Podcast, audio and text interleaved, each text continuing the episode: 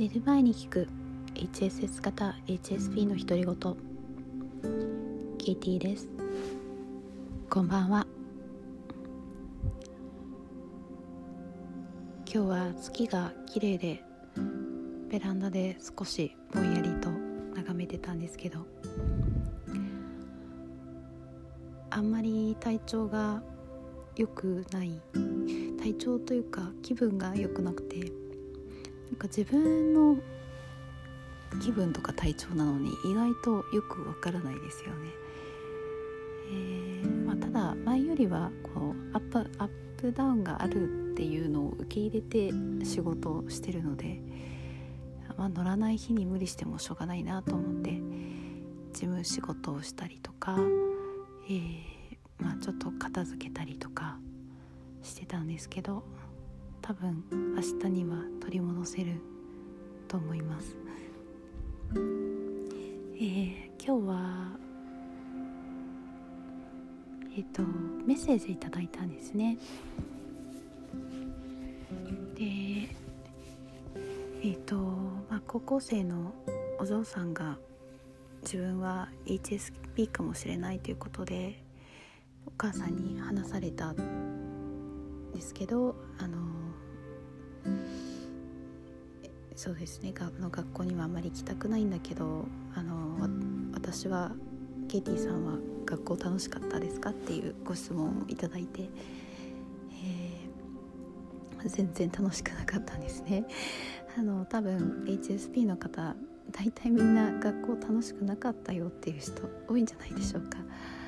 あの以前どのエピソードか忘れてしまったんですけどえっ、ー、とまああの幼稚園の頃からすでにちょっと違う自分は違うなっていうなんかこう仲間外れにされるんじゃないかっていうこう怖さとかを感じていてで小学校の頃もいじめられ、えー、中学校の頃は、まあ、あの部活やってたのでそこではちょっと仲間みたいのができて嬉しかったんですけどそれも途中で海外に転勤あの父が転勤になって転校しなくてはいけなくなって、まあ、アメリカに行ったらまたすごいひどい疎外感を味わい、えー、そうですね大学でももう勉強ばっかりしてて最後の1年は楽しかったですけど3年はそうもう本当に勉強しかしてないみたいな感じで。したねで社会人になってからもあまりうまくやっていなくできなくて最初の頃は。でもなんかお話聞いていてお母さんにそれを打ち明けられるのってすごいなって思ったんですよね私は高校生の時に最も自分のことを知られたくないのが家族だったので本当に素敵だなって思いました。うんそうですね。でやっぱり今の日本の学校、まあ、社会全体そうなんですけど多様性を受け入れるような環境になっていないのでどうしてもなんか正しさの押し付けとかこうするべきっていう押し付けになってしまっていて、えー、それが何ですかね HSP あとその HSP の子どもたち HSC と呼ばれる子たちは、えー、本質を見抜いてしまうので本当のことを言ってるかどうかって見抜いてしまうのでやっぱり虚しさを感じるんじゃないかなって思うんですよね。で友達関係も和気あいあいとやっているようでいてやっぱりみんなが自分がのけ者にされてしまうんじゃないかみたいなあの恐怖を感じながらこううまくやっていく術を身につけているみたいなところがあって、えー、友達との人間関係にも気を使うだと思うんですよね。うんなのでななんですかね私はあの娘がいるのでやっぱり自分と同じ思いはさせたくないなって思うのでそうですね。もし行きたくないって言われたら行かないでいいよって言ってあげられるようになりたいなって思ってるのであのお嬢さんの気持ちに寄り添っているお母さん素敵だなって思います。でまあ楽しかったことを教えてくださいっていうことだったので、えー、まあ私幸い勉強するのは割と楽しいこともあったんですよね。で、えー、あのこの話は、えーと、他の HSP の方としたことあるんですけどやっぱり学校が嫌で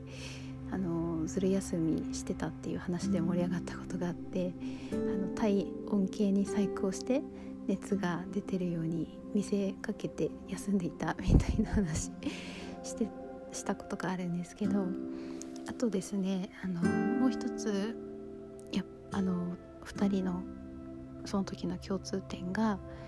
自分がなんかこう世の中からはみ出てるっていう感じがすごくあるのでなんかこう自分を証明しなきゃいけないみたいな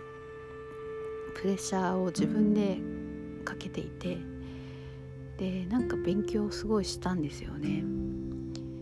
えー、まあ優等生まではいかないんですけどまあ優等生ギリギリかかるかなぐらいの優等生ではあって、えー、そうですね、まあ、成績が良くなるようにすごい勉強してたっていうのが大学までありました。うんなのでやっぱりあれですかね。なんかこう狭い世界じゃなくて広い世界の中から選択できるといいですよねあと多分あのもし HSP であれば他の子よりも考えてることが大人なので、えー、まあ、例えば周りの子がアイドルの話してキャッキャ言っててもなかなかそこついていけないとかっていうこともあると思うんですよね。なのでうんもう少しこう関心があることが何かっていうのをえー、触れたりとか見極められるような機会があったらいいですよね。なんかそれが何だかわからないんですけどまあ美術館行ったりとかボランティアしてみたりとかあのー、そうですねなんか自分がこれをしてると心地いいとかあの、これについてもう少し深く学びたいとかっていう気持ちが関心があることだったら必ず出てくると思うんですよね。えー、そういう姿を見てると多分あの、お母さんの方も癒されると思うので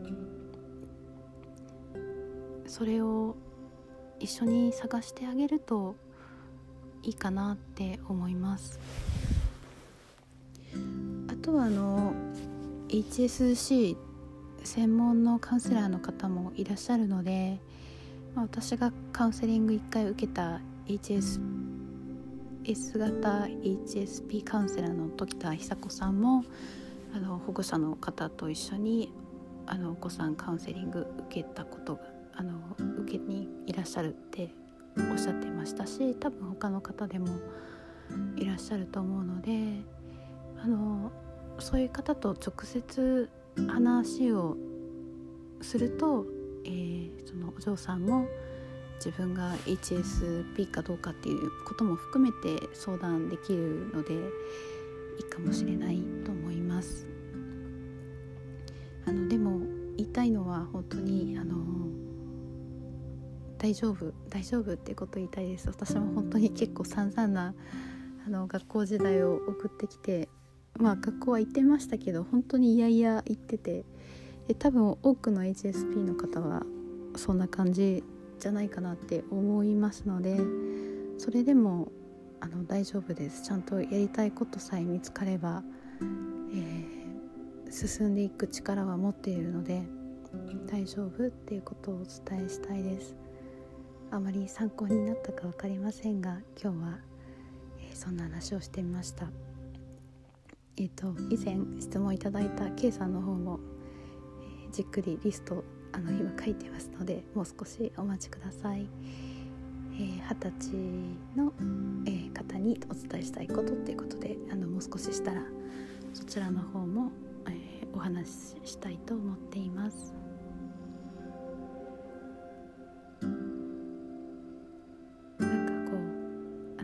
みんなが生きやすい世の中になるといいですよね。私も今自分の授業でそういう話をするんですけど多分、えー、あのインスタ見てても結構 HSP の方いろんな分野でそういう活動をされてる方が多いので、えー、随分